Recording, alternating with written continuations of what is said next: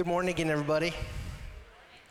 So good to see everyone. We've had a lot of guests here the past few weeks, and so if you're new here, I want to give you a special, welcome. My name's Dan. Uh, I'm the lead pastor here, and uh, I want to invite you to come next week after church, immediately after this service. Um, in the lobby, we'll have just a time called Meet the Leaders, a very informal time where uh, you can get to know us. We'd love to get to know you, and hope you'll stay for a few minutes if you have little kids. Um, uh, that's you can keep them in childcare for a few minutes so that you can get to, talk to the leaders. But uh, we love uh, to help you, however we can, get connected into community here, and uh, we want you to join us uh, as we seek to to bring glory to God by making more disciples of Jesus through gospel-centered worship and community and service and multiplication. And, uh, and so I hope you'll join us next week after the service. And if you've been here before and you've come to that um, before, you're welcome to come again and meet some other leaders. So uh, we want to make a, a, monthly opportunity for you to be able to do that. Um, last Sunday during my sermon, when I was introducing Saul of Tarsus, I said that Saul was a man who hated Jesus. And there was a boy in here who gasped when he heard that. And he told his mom, But mom, Jesus is the best. And he's right. He's right. And I'm so glad that that little kid knows that because I'm like, man, if you know that uh, coming out of this place, that's you, you, you basically hit the nail on the head. And unfortunately, not everybody believes that. And so, what I would tell you is just keep telling everybody that Jesus is the best because he is. Um, Saul, or the Apostle Paul, as we often call him, uh, who later wrote much of the New Testament that we have, he did hate Jesus at one point, and he hated Jesus' followers. And at that point in his life, Saul was a very religious man. He, uh, he, he was a devout uh, Jewish man, very well educated, passionate about his religion and about the, the traditions of Judaism. And, and Saul basically, he thought Jesus was a false teacher. He was a heretic. Uh, he claimed to be God, but Saul believed he was obviously lying about this for a number of different reasons. And he also thought that anybody who followed Jesus was, was just delusional. Uh, that Jesus' followers were basically a bunch of blasphemers, just like Jesus was, because they, they kept proclaiming that this Jesus of this, this uh, hick town called Nazareth was God and, and that he had raised himself back from the dead after being beaten to death and then crucified, right? This was all ridiculous to Saul. Didn't make any sense on any level. And so, very shortly, um, we know after Jesus ascended to heaven, Saul made it his mission to lead the resistance against the Christians throughout all of the Roman Empire, which was massive at that point. And he began in Jerusalem, where he was. He began by instigating this massive persecution against the Jerusalem Christians in the year AD 33, about there. And uh, basically, Saul and his henchmen, we, we know this because he, he, he later on tells us this is what he did. He, he, he and his henchmen would go house to house in Jerusalem, and they would tie up any men, women, or children who trusted in Jesus, and then they would drag them to the Jewish Sanhedrin court where these people could either renounce their faith in Jesus or be beaten to death. Unfortunately, many uh, Jerusalem Christians fled from Jerusalem before Saul got to them. And as a result, uh, those scattered Christians throughout the empire began to fulfill Jesus' command to make more disciples of Jesus throughout Judea and Samaria and to the ends of the earth. Acts 8 4 says, Now those who were scattered went about preaching the word. In other words, the scattered followers of Jesus didn't do what you might have thought they would have done. They didn't shut up about Jesus in order to avoid persecution again. Instead, it says everywhere they went, these Christians proclaimed the good news of Jesus because they were certain they knew Jesus had really risen from the dead. Well, after some time, when Saul, who was back in Jerusalem, um, heard about these growing communities of Christians throughout the Roman Empire, he got permission from the Jewish Sanhedrin there in Jerusalem to go hunt down all of those Christians and to drag them back to Jerusalem so that he could uh, have them tried in court and, and hopefully killed. And, and so, as we read last Sunday, Saul was going to one of those towns. He was hiking to this remote town, hundreds of miles away from Damascus, uh, uh from uh, Jerusalem, this town called Damascus. He was going to arrest the Christians there. When just as he got to Damascus, outside of those city walls, his life changed in an instant. Jesus in heaven shone down onto Saul, the Christian killer and, it, and he says that the light of Jesus' glory was so bright that he could not even open his eyes. He just fell to the ground in fear. And he listened, and he heard Jesus' voice. And Jesus rebuked Saul for the way that he'd been persecuting Jesus' followers. And then Jesus kept Saul blind for three days. He said, Get up and go into the city. And then, after several days of being blind and fasting and eating no food or drink, Saul was healed by this Christian man named Ananias. And as Ananias put his hand on Saul, the, the Spirit of Jesus came upon Saul and he made him born again through faith in Jesus. And instantly, I mean, this is remarkable. Saul became a completely different person. What's interesting about this is, uh, well, I do believe that there what's called, mm, it's kind of a fancy word, but it's called punctiliar salvation, meaning there's a point where you're born again. There's a point. You were dead, and then Jesus saved you. I don't believe and I don't, I don't think that the Bible teaches there's, you know, God saves you over the course of 20 years. I think God can work on you over the course of the year, but, of 20 years. But there's a point where you were dead, and then God makes you born again. And it was just so incredibly amazing how this happened in Saul's life because suddenly his desires of his heart, his greatest desires, his plan for his life, his thoughts of his mind completely, completely did a 180 from one end of the spectrum to the polar opposite of the spectrum in an instant. And he was no longer an enemy of Jesus, he was a friend of Jesus, and now all he wanted to do was advocate for Jesus.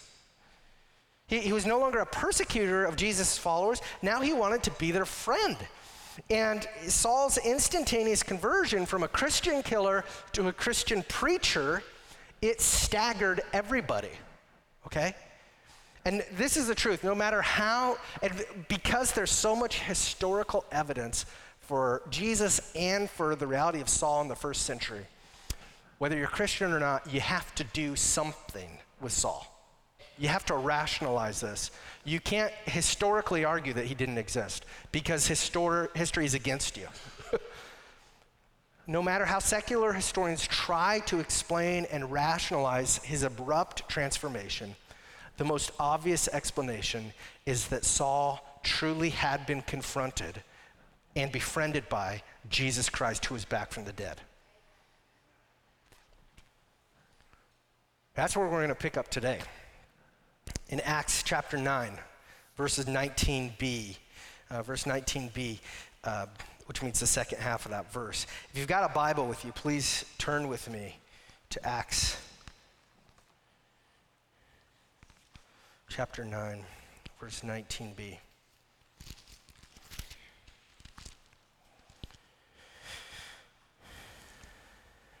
And before we read this, um, Let's ask the Lord to help us because it is His word and we can't do anything without Him.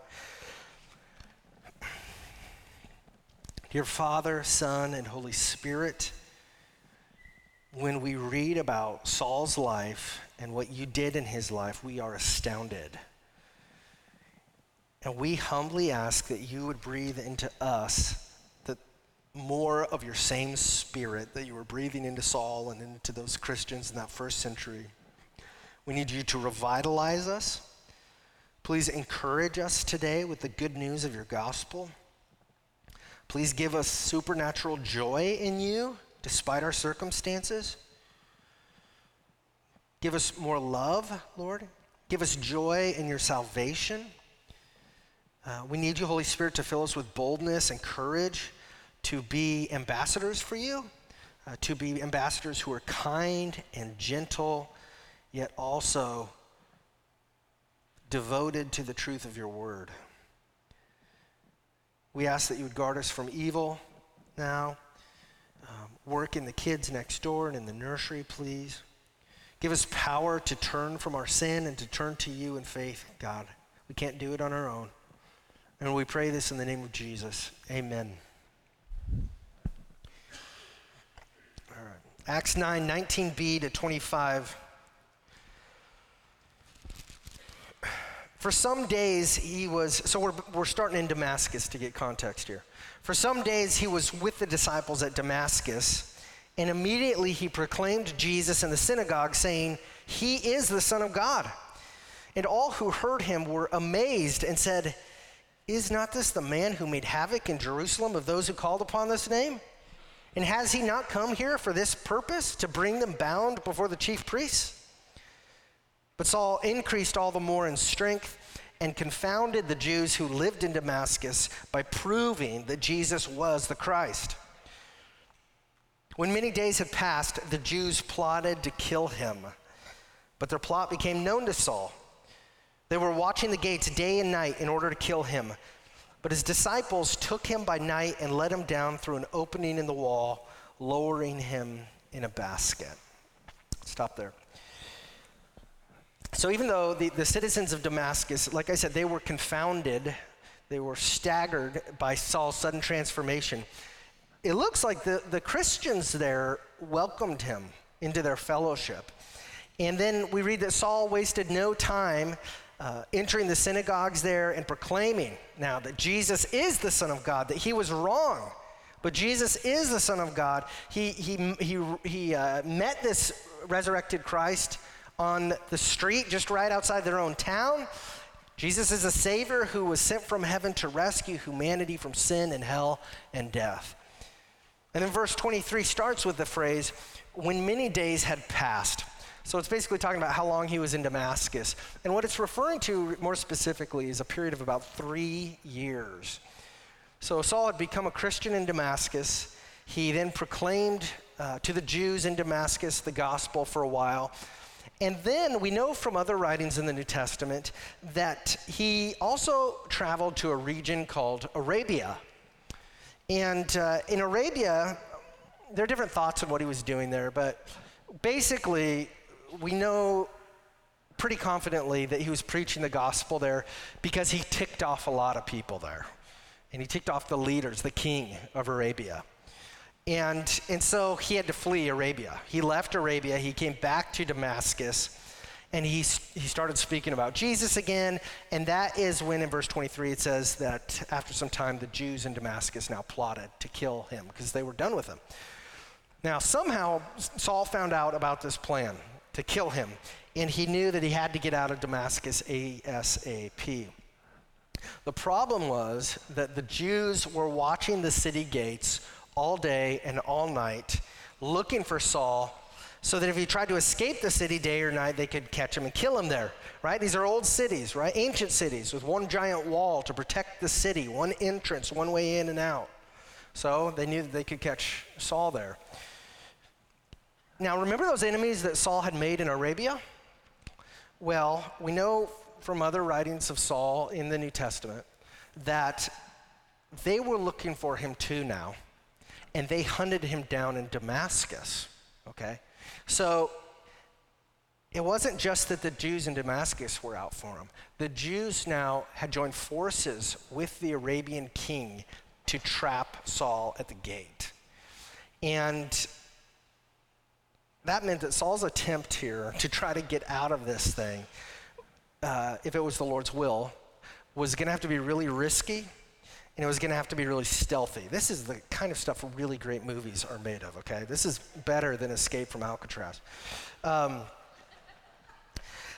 some of the disciples that he had made in Damascus knew about a hole in the city wall. And it's possible somebody's uh, had a house there and it was maybe a window. We know that the hole would have had to be fairly high though, because if it was low, that would have made the city vulnerable to attack from outsiders. And so in the middle of the night, it says the disciples tied a rope to a large basket and they put Saul inside the basket. And then they lowered him through the window outside the city wall, and that must have been a well crafted basket, I'm thinking. And they didn't get caught. And so what Saul did is he booked it. He decided to run away far from Damascus. And so he headed back to Jerusalem, where he'd come from, hundreds of miles away. Now, remember this Jerusalem's the very city where not long ago he had led the great persecution against Christians. And now he was coming back to Jerusalem as a Christian. How is that going to go over? Well, let's read Acts 9 26 to 30. And when he had come to Jerusalem, he attempted to join the disciples, and they were all afraid of him, for they did not believe that he was a disciple. But Barnabas took him and brought him to the apostles and declared to them how on the road he had seen the Lord who spoke to him, and how at Damascus he had preached boldly in the name of Jesus. And so he went in and out among them at Jerusalem, preaching boldly in the name of the Lord, and he spoke and disputed against the Hellenists. But they were seeking to kill him. And when the brothers learned this, they brought him down to Caesarea and sent him off to, to Tarsus. So when Saul returned to Jerusalem, the Jerusalem Christians did not welcome him with open arms like the Damascus Christians had. That's not surprising, though, right? The, the, the, the, Jerusalem Christians were scared of this man for good reason. And so they did not believe a word out of this guy's mouth. They did not believe he was really a disciple of Jesus now. They knew the old Saul. Keep in mind, this is the guy who just a few uh, years earlier had arrested their family members and their friends and then beat them to death. This is the guy. And now Saul wants to be friends with them? This was not okay with them. This was very suspicious. It probably seemed like uh, an undercover sting or something. Like, this is, he's doing something here. He's trying to trap us. But there was one disciple, one disciple, disciple who believed in Saul, and his name was Barnabas. And this is the same Barnabas we read about earlier in Acts chapter 4, who had sold a field that he owned, and then he took the money that he made off of that field and he laid it down at the feet of the apostles to distribute among the poor. And Barnabas, this guy, from all accounts we see in Scripture, was just a loving, godly follower of Jesus. The apostles loved Barnabas. And his real name was actually Joseph but they, they called him Barnabas. They gave him the nickname Barnabas because Barnabas means son of encouragement. He, that's who Barnabas was. He had been a great encouragement to the apostles and to the early church. And so Barnabas here goes out on a limb and he takes Saul and he meets with Saul and he listens to Saul's story and, and he believes Saul. He believes that Saul is telling the truth. And then he he's got some weight with the, with the apostles, right? And so he takes Saul to the apostles and he vouches for Saul. And he brings, he brings him to the apostles and he says, You guys, Saul really did see Jesus on the road to Damascus. And Jesus spoke to Saul, he rebuked him for the evil things he was doing. But Saul trusted in Jesus, just like you and I did. And he received the Holy Spirit and then he preached boldly in Damascus in the name of Jesus. Now, because Barnabas did this, because he vouched for Saul, uh, the, the apostles and subsequently the other disciples in Jerusalem did accept Saul into their fellowship. And we know in other passages of the New Testament that the apostle Peter let Saul stay at his house, at his place, which was a big deal. And Saul was welcome among the Christians, and he came and went from their gatherings. And he says that he was there for 15 days with them. And during those 15 days, he was doing what he had done in Damascus. He, he was preaching boldly in the name of Jesus Christ to believers and to non believers alike. And verse 29 says that Saul quickly ran into opposition. And surprisingly, his opposition here wasn't from his fellow Pharisees. Remember, he's a Pharisee. He's a big dog in the Jewish world. but the, the opposition wasn't from them or the members of the Sanhedrin. Saul's strongest opposition at this point came from the Hellenists, who were the same people that rose up against Stephen in chapter 6. And just as a reminder, that the Hellenists were a group of Jews who came from outside of Jerusalem. They, they were the Greek Jews. They'd been influenced by Greek culture. They spoke Greek as their primary language, not Hebrew like the, the Jews in Jerusalem. And since Saul had come from a Hellenistic background himself, it's possible that the Hellenists felt that Saul was a traitor, even more passionately. They felt that he was a traitor, just like Stephen had been. And that's why they killed Stephen. So that was their track record with traitors. That's what they did to traitors. Now, verse 69 says that, that Saul spoke with the Hellenists and he disputed against them. So, in other words, Saul was not only preaching the gospel, but he was also, in a way, standing and teaching them. He was engaging in conversation with them about um, spiritual matters. And he was trying to, to hear their arguments against Jesus, probably, and then show them from their own scripture and from history and from his own experience with Jesus that, Jesus really is the Messiah. But the passage says that the, the hearts of the Hellenists were set against both Jesus and Saul, and they were not open to conversation. As a side note here, this is a reminder that, that while it is important for us as Christians to, to, to know why we believe what we believe, and it's important for us to be able to articulate our beliefs to others. At the end of the day, what non believers need is to be born again through faith. They need new hearts. That's, that's the message of Scripture. Um, that's, uh, that's what uh, the greatest need of the non Christian is because we, we just need to keep pointing them to Jesus, having spiritual conversations with them, um, and, and saturating those conversations with prayer. Because what we need is, is the Holy Spirit to come in and intervene. Um, and, and so that's my, that's my uh, exhortation for us is as we're having conversations with those who don't believe, to be gentle and kind the way that the New Testament instructs us, and to saturate it in prayer. Because, God, I mean, Jesus can, in a second, change somebody and make them do a 180, right? And so we're begging him, Lord, please do that. um, well, Paul tried to engage these Hellenists at this intellectual level, but it says in verse 29 they were seeking to kill him. And think about this they were essentially treating Saul exactly the same way that Saul treated the Christians. They're just acting like he was act, had acted. And, um, and just as the Arabians and the Jews in Damascus had tried to kill Saul, so also now the, the Hellenist Jews were seeking to kill him. But thankfully, it says some of the disciples heard about this and they protected Saul. They took him out of the city. They took him to quite a ways away to the port city of Caesarea on the Mediterranean Sea.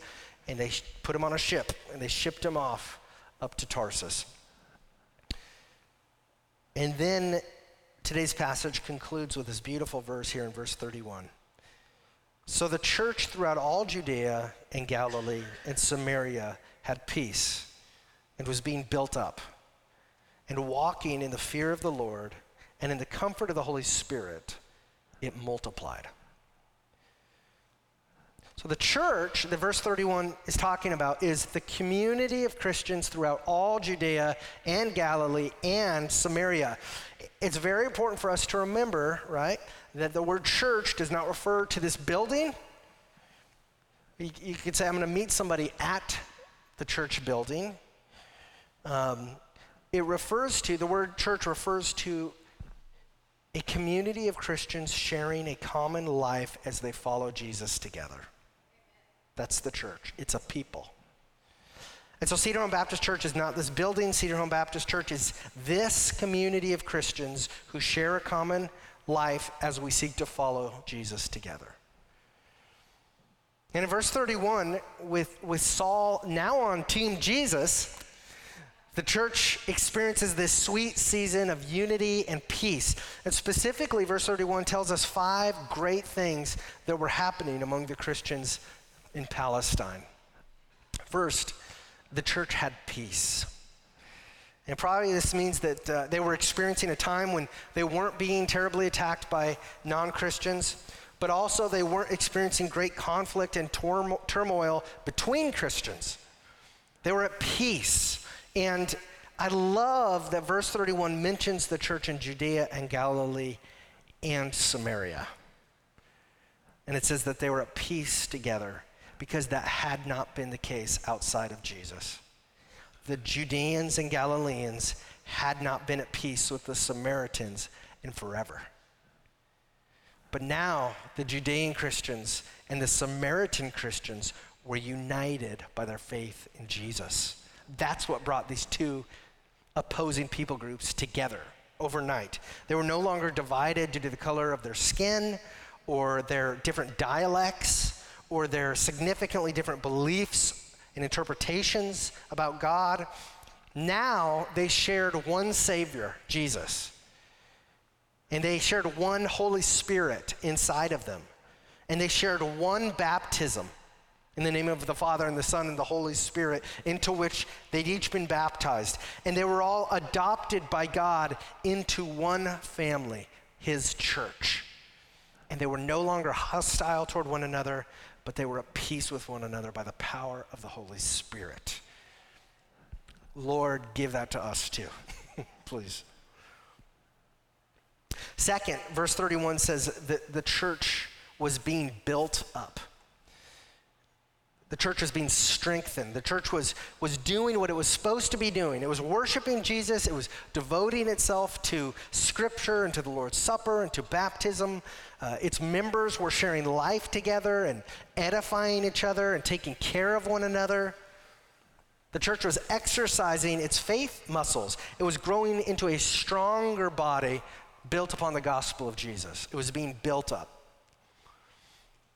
Third, verse 31 says that the church was walking in the fear of the Lord. So the Christians lived in a daily, authentic fear of the Lord Jesus. Okay? They revered Jesus and his word. They were devoted to Jesus and to his word. They knew what God could do whenever he wanted if someone sinned which was drop them on the spot, just like they'd seen him do with Ananias and Sapphira. They, they knew that Jesus wasn't messing around. They, they believed his words. They believed that he was coming back. They knew that Jesus was serious about having a pure, holy people, totally devoted to himself. Remember last week we talked about that word saint? And Acts use that, is going to use that word several times to refer to the Christians. And it means holy ones, it means God's people his church set apart. They're saints because they're covered in the righteousness of Christ, and he has ordained them to pursue the righteousness of Christ. And these Christians, they knew that Jesus was alive, he wasn't dead, he could appear at any time. Many of these very Christians had seen Jesus risen from the dead. They'd talked to him in his resurrected body, they'd witnessed him conquer death. And they knew that you don't mess around, you don't play games with somebody with that kind of power. Okay? The church trembled at the power of God demonstrated in Jesus Christ, the lion and the lamb. May we do the same. Got to help us do, do that. We were praying, I was praying with a few people this morning. We were just praying about, Lord, help us to tremble at you and your word. Help us to stand in awe of you more than anything else. And then in fourth, uh, in verse 31, it says this interesting thing. It says that the church walked in the comfort of the Holy Spirit. Okay? How in the world could the church walk in the comfort of the Holy Spirit if they were also walking in the fear of the Lord? It's very interesting. I love how those two phrases are right next to each other. It's because of this there's no greater peace than knowing that the one who is to be most feared in all of the universe is the one who is on your side. That's where peace is. And another name for the Holy Spirit is the Comforter. So it's talking about the comfort of the Holy Spirit. And, and while uh, we Christians live in fear of the living God whose, whose glory hopefully takes our breath away and makes us tremble, we also can live with great peace in our hearts and with a, a hope for the future because that same awesome God has entered us and He lives in us. And He wants to serve us and encourage us and comfort us and work in our lives for our joy and for the glory of His name.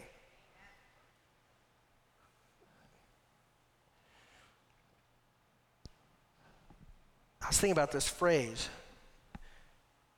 you know, um, comfort of the Holy Spirit and the fear of the Lord. And I was thinking about anyone who might hear this message who's not a believer in Jesus. And I think the message here for you is that you also ought to fear God. When you hear about people in our community dying tragically and immediately, like I've I've been at the cemetery several times the past few weeks for different reasons. It should make you say, wow, that could have been me. What happens to me when that happens? What, what is my future? And what is my purpose here on earth? Jesus said, You have to figure out what, whether you will believe Jesus or not. He said that he's, he's awesome, He's greatly to be feared. He's in heaven and he's coming back. And when he comes back, the mountains, those mountains, those awesome mountains that we love to look at, they're going to melt under his feet like wax. And when that happens, he says this there are going to be millions and millions of people who are going to be asking those mountains to crumble on them and take them because they're so fearful of the Lord Jesus. And they're going to be saying, We were wrong, just like Saul did.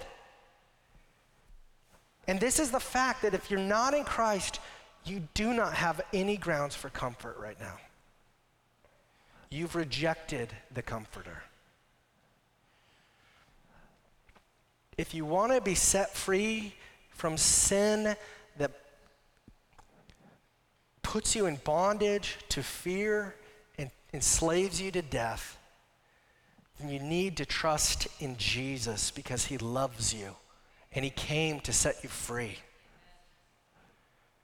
Pray to Jesus and ask him to save you, and he will. Romans 10 9 says, If you confess with your mouth that Jesus is Lord, and you believe in your heart that God the Father raised him from the dead, you will be saved. So give your life and soul to Jesus. Man, Romans, this is the other thing. So how do we live, how do we, how do we tremble at Jesus and also not live in paralytic fear or terror of him? Well, Romans 8 1 is the one you need to know. Therefore, there is now no condemnation for those who are in Christ Jesus. Is that awesome? This is why, I mean, this is so cool. This is why Jesus says, so when you see the mountains melt like wax, lift your heads. In other words, that's good news for you because the one melting the mountains is on your side. He's coming for you. I mean, that's, that's an amazing picture, an amazing promise of the hope that we have in Jesus. And for all of us who are trusting in Jesus today, whatever you're going through right now, I, I pray that you would seek the Spirit just like I do and say, Lord, Holy Spirit, please comfort me. Not because I deserve it, but because you are gracious. And my prayer for our church family would be that as we seek to live a life together in Jesus, that the Spirit would comfort us. Because there's a lot wrong in our lives, and there's a lot wrong in our world and we need the Holy Spirit to comfort us. Thankfully, I mean, that, that gives you a little insight into why Jesus says, It's better that I go and you get the comforter. Because he finished the work on the cross and now he's applying the work and holding us in the power of the Holy Spirit. Fifth thing in this passage, in this verse, it says is that the church multiplied. Church multiplied. So through the speaking of the gospel and the power of the Holy Spirit, filling that those Christians, the Lord made many more people born again. The church grew numerically. So, ordinary Christians like you and me, this is how it happened. Ordinary Christians like you and me were unleashed now to proclaim the gospel. We weren't, we weren't, um, they were no longer stuck to the temple, Jerusalem, but they were scattered throughout the land so that everybody is part of the priesthood of believers. Everybody can make disciples of Jesus in their homes and schools and workplaces and neighborhoods. And praise God, here, He blessed their efforts. Um, through numerical growth and through the church multiplied. And we know that whenever the word of God is preached, it, it, uh, it accomplishes God's purpose, right? It does not come back void. God is always accomplishing his purpose through, through the, the, the reading of Scripture, the proclamation of Scripture. It doesn't always mean a lot of people are going to turn their lives around and get saved. That's not what always happens. Um, and that kind of comes to my comes to my first point of application for us, which I've got a few points. Um, first of all, God does not always bless faithful gospel ministry with the multiplication of Christians, but multiplication is what we should strive for as much as it's up to us.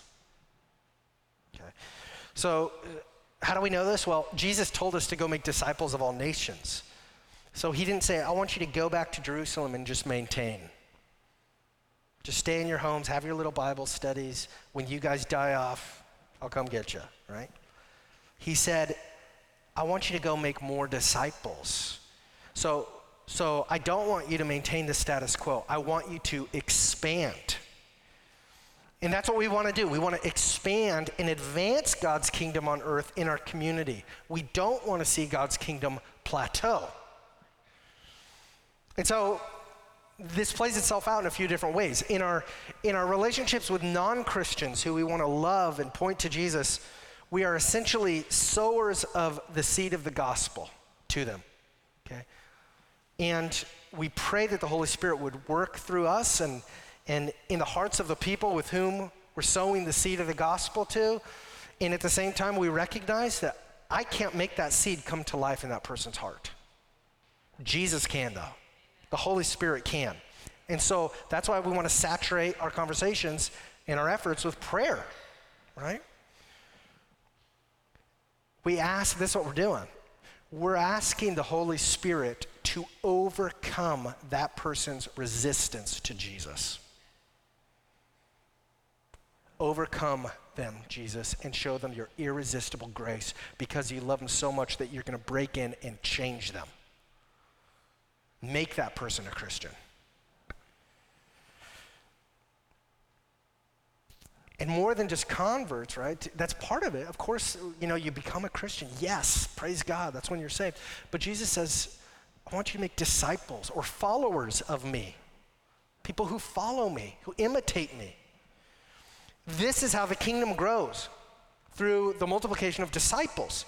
And that's why, as often as possible, we want to be asking here at Cedar Home how can we multiply disciples here in our church and in our community? And uh, this is why our church purpose says that we want to glorify God by making disciples of Jesus through gospel centered multiplication. So listen closely to a few questions here. And if you're in a community group, these would be good questions to ask this week. Christians, we want to ask who are the people God has put me put in my life? who I can invest in and help become disciple, a disciple who loves Jesus and who loves other people and who rests in the gospel while they pursue the holiness of Jesus. Who's that person God's put in my life or people? We also want to ask, how can I, listen to this, if, if, you're a servant of the church, thank you for serving, using your gifts in our body and in our community.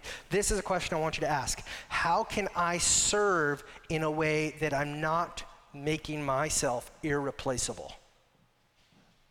How can I train and disciple others to serve the Lord the way that I've learned to serve the Lord?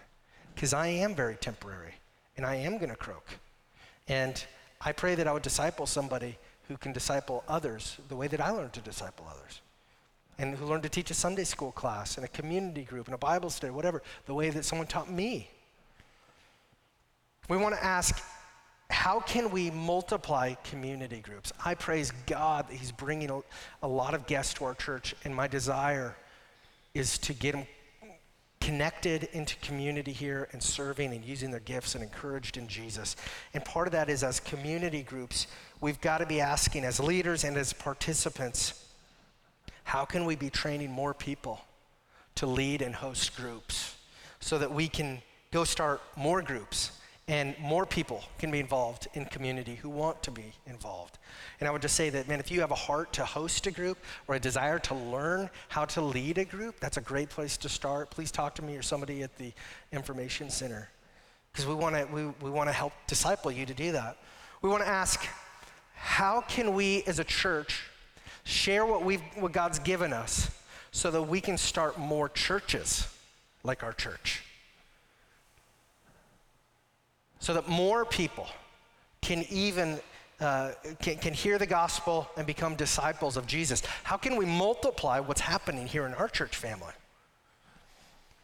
These are all questions we want to ask, and, and we want to see more people saved and built up in Jesus. We want to see happen in our lives and in our community what we're seeing happen in this passage. And often, this is what we have to realize, though. We have to figure out where's the rub in me against this? Why is multiplication difficult for me? Well, this is why it's difficult. One reason it requires you to think more of others than yourself. It requires you to think more about building others up than being in the comfort of your own community and your close friends. It doesn't mean you don't have friends, it doesn't mean you don't connect with your friends, but it means, boy, I really want to expand the kingdom and be part of that too. So I encourage you as a Christian and as a community group and as a ministry, as a church, let's not pursue an easy, comfortable, inward looking plateau. That is happening in churches all over the world. And what's happening, just as a side note, what's happening in the next 10 to 15 years, churches all over the country are going to close their doors because the boomer generation is going to die off. I don't mean that in a mean way, boomers. I just mean that's what's, that's what's going to happen. And I have some friends who are really into this. We're talking about hundreds of churches closing their doors every day. And so, what can we do now to set ourselves up for success in the sovereignty of God and praying for that? That's going to keep Cedar Home going for another 120 years. That's what we want. We want to see this community of people be here another 120, whatever, 130 years we've been here, right? Wouldn't that be awesome? If Cedar Home was 260 years old, that would be awesome. What can we do now? God's put us here at this place in history. What can we do now to help see that happen in the future? And to see as many lives touched by Jesus and living for the glory of his name. Let's ask God. Let's pray about that. Okay. Second, here, I've got four applications, okay? Second, why did Jesus mainly pre- why did Saul mainly preach the gospel of Jesus? It comes up several times in this passage. Acts 9:20 says, "And immediately he Saul proclaimed Jesus in the synagogues, saying, "He is the son of God." And Acts 9:22 says that Saul was proving that Jesus was the Christ. Acts 9:27 says that in Damascus Saul had preached boldly in the name of Jesus in Acts 9:28 says that in Jerusalem Saul was preaching boldly in the name of the Lord. So the content of the message that Saul preached was that Jesus is God's son, the savior who died for sin, the resurrected Lord who lives and rules over us. Trust in him. Why did Saul preach this message over and over again? Why in 1 Corinthians 15 does he write to Christians? and say, I'm preaching this gospel again to you? Why didn't he mix it up more to keep people engaged? Well, if you've been at Cedar Home very long, I hope that you've heard the gospel many times in different venues. And I hope you know part of what we want to do is we want to know what the gospel is so that we can articulate it outside of Sunday mornings. Why do we at Cedar Home, why are we so committed to preaching the gospel from all of Scripture? And part of what I want to do is give you a little insight into what's going on through our preaching methodology here. Why don't we preach more topical sermons? Why don't we give a talk every now on how to have a happier marriage, or how to be a better neighbor, or how to conquer my addiction to blank? Okay? It's not because those things aren't important. Wouldn't that attract more people if we did that? Possibly. There's a lot of things you can attract people with, though. This is the same lesson in youth ministry that I learned. What you attract people with is what you attract them to. What we want to do is not attract people to flash, we want to attract them to Jesus. Okay? And so, we preach the Bible and we preach the gospel from the Bible because this is what Scripture says. Believing the message of Jesus, who was murdered and resurrected on our behalf, is the way that we come to know God, and it's also the way that God makes us more like Jesus by believing this every day. This is what a disciple is. Listen, someone who trusts in Jesus and is following Jesus, someone who is imitating Jesus to the best of their ability while they rest in the message of the gospel, knowing they're not going to do it perfectly. Okay? We want to become disciples, we want to make disciples. And so on Sunday mornings, this is what we're doing. We're preaching the gospel from Scripture because the gospel is the foundation for our salvation, which is being rescued from Jesus, by Jesus, and it's also the grounds of our, the means of our sanctification, which means becoming more like Jesus. Okay? So, this is what I would say. If we work hard at becoming better spouses and better parents and better neighbors, apart from the gospel of Jesus and apart from the power of the Holy Spirit, then what is happening? We are relying on our own power and we're seeking to do good works that will crush us if we fail at doing them perfectly. Or we will be prideful because we'll delude ourselves into thinking we are doing them perfectly already. Instead, I want to throw out these two words, which you, you kind of have to listen closely. This, we must rest in the indicative before the imperative. Now, let me explain that. We need to first rest our souls in the indicative of what Jesus has already done for us before we want before we work to follow all the imperatives that Jesus gives us. So an indicative is something that's been completed or is being completed or will be completed. The indicative is the gospel. It's finished. The work of salvation is done we must rest in the indicative of the gospel before we work to do all the imperatives of Scripture. They're both important. But if you try to go be like Jesus before resting in Jesus and trusting in Jesus, you're, you're in trouble. Okay? And so, this is the other thing. we have to start with the gospel because that's what changes our heart that's what gives us right motives to want to do the imperatives, right? People could do the imperatives. You don't have to be a Christian to be a good person. We know that, right? The question is is your heart living for the glory of Jesus? Is that what is fueling your love for other people? Um, I could read you a list every Sunday morning of seven ways to be a better Christian. And you would either walk away from this place crushed because you know you're not doing it or that you should be doing what you should be doing. Or you might walk out of here full of pride and say, Yep, got it done. I'm the Christian I need to be. And therefore, God loves me because I'm obedient. And that's not the gospel. What we want to do here through preaching is to follow Paul and Peter's model which is where we preach the gospel first, which changes our hearts, enables us to love God, and enables us to desire to do what He wants us to do. And then as we read through Scripture, we see what He desires for our lives, And He is the one who works in us and gives us the will and the energy to do the work of becoming like Him. So on Sundays, we're preaching the gospel to believers and non believers, and we're addressing topics as God brings them up in His Word. And in addition to this time, we offer topical gospel centered teaching in Sunday school and community groups and Bible studies and conversations and other venues that do relate to parenting and marriage and apologetics and evangelism and finance and work and everything in between, because those are very important areas. But we can't focus on all of them instead of Jesus.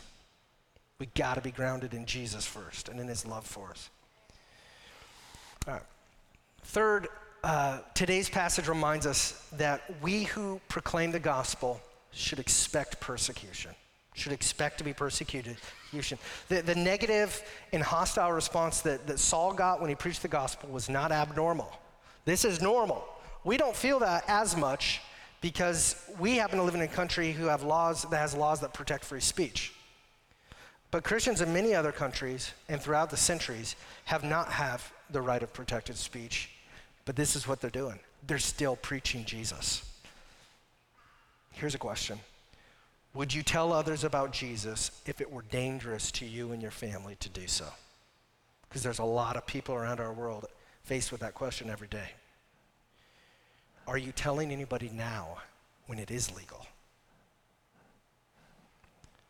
I was listening to this, this Christian band this week that I was I kind of like. It was, self-proclaimed Christian band. Eh, they're great music. Problem is, I think if you can find great music and a great message, great theology, that's like the sweetest thing in the world to me. And I'm always on the search for that, and sometimes I'll settle for one or the other. But if I can get both, man, that's where I want to be. I love music, okay? Um,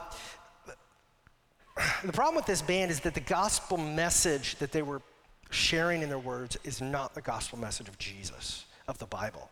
And so the chorus of the song that I kept hearing repeated as I was working on something was We want to be your hands and feet. Without words, we'll let our actions speak. We want to be your hands and feet. Without words, we'll let our actions speak. And that's the kind of the gist of the theology that permeates the entire album. And it's not merely pro good deeds, which of course we're pro good deeds, right? But it's actually anti gospel preaching enough of the gospel preaching. It's time to get out there and love people, right? That's, that's the message. Quit talking, quit praying, get out and do something. This isn't productive. And the problem with that is that gospel proclamation should never be separated from love and kindness and concern for others. And for Christians who want to multiply disciples, if the only thing they do is make disciples who care for the poor and show kindness to everybody, which is fine, then they're going to make lots of disciples who love people but who don't know Jesus and who don't love Jesus because they never heard the gospel. And ironically, I wrote this on Thursday, and then on Friday, I got a text. And I read that the lead singer of this band who wrote these lyrics now says he no longer believes in God. And ironically, I was thinking, I don't think the message in his music is going to change that much because he's all for feeding, feeding hungry people, but he's not about pointing them to the one who can feed them eternally. Christians, we're not called to be mere philanthropists. We're called to be people who trust in Jesus, who imitate Jesus, and who proclaim Jesus. And so we need the Holy Spirit's help. We need to do exactly what they did in Acts. We need to say, Lord, please give me boldness and compassion to share Jesus with others even in the face of persecution. And may the Lord help us do that. May He help us to love even our enemies. And fourth, today's passage shows us the beauty of solidarity among Christians. The beauty of solidarity. Who, am I still on? Yep. Who was it that welcomed Saul? Who was it that took a risk on Saul? Who was it who helped Saul escape from danger, first from Damascus and then from Jerusalem? It was the brethren, the Christians, the disciples. And if you're a new Christian, listen to me. If you've trusted in Jesus recently and now it's the desire of your heart to follow him, praise God. The first thing you need to do is surround, besides being baptized, is surround yourself with other Christians. Because a new Christian, Satan's not happy with you. He's not happy with your decision to trust in Jesus and to now make more disciples of Jesus because he lost you. You're no longer on his team. That means you have a target on your back. And Satan, this is what will happen. Satan will use your friends, your family, your workplace, and all sorts of weird circumstances to try to quickly get you to renounce your faith in Jesus. So, this is the exhortation to you. Do not stand alone outside the flock of sheep here at Cedar Home. Join the flock. Join the church, join our community groups, join a Bible study, meet with another Christian for study. Keep attending church services on Sunday morning. Yeah, there's a million reasons not to come to a church service. You need it though. Stick with the other disciples, just like Saul did right when he became a Christian. And this is the message I have for those of us who have been Christians. Um, I pray that you then, as we see in this passage, would desire to keep peace and unity in the church. There are a million things to criticize and complain about. There just are, right? And I know I'm a perfectionist, okay? In addition to that, I happen to be the pa- one of the pastors here, okay? There are a million things to criticize and complain about. This is what happens. You leave us, go to the church down the street, you're going to find a million things to criticize about them too. Give up on the church. I'm done with the church. I, people are the worst. Okay, go to your house and be your own church. If you're honest, you're going to find a million things to complain about yourself too. If you're honest. So, recognizing that we're good at this naturally in our sinful nature, at pointing fingers and finding things to criticize, let's instead seek to be peacemakers and encouragers of the church. That's so much more life giving. Let's build up the church. Let's strengthen it, like we see in this passage. And like the church in Judea and Galilee and Samaria, this is our prayer. May the Lord grant us more peace, more times of unity and encouragement, eh, where we're building, being built up together in the faith and we're walking in the fear of the Lord together and in the comfort of the Holy Spirit. And by God's grace, will He work in us and through us to multiply His glory through us and for our blessing. Let's pray. Lord Jesus, thank you for this word, God. And uh, we're just totally dependent on you. We can't do anything without you. And ugh, we just confess, God, we are messed up. We have so many issues in our lives, and we're broken, and we need you. And, and uh, please, God, help us to continue to repent, to turn away from our sin and to turn in you, to turn away from keeping our eyes on other people and to keep our eyes on you instead. We need your help, Lord Jesus. I mean, it's, it's, it really is amazing, God, that you and your grace would save any of us, not because in any way are you indebted to us, but because you're gracious and you're love. And that now you would want to transform our lives and use us in this community and world to, to worship you and to point people to you and to use the gifts that you've given us to serve you in the church. Thank you, God. Help us not to stay on the bench, but to get up and join the team and be in fellowship and serve with the gifts you've given us, God. Thank you for the privilege of that.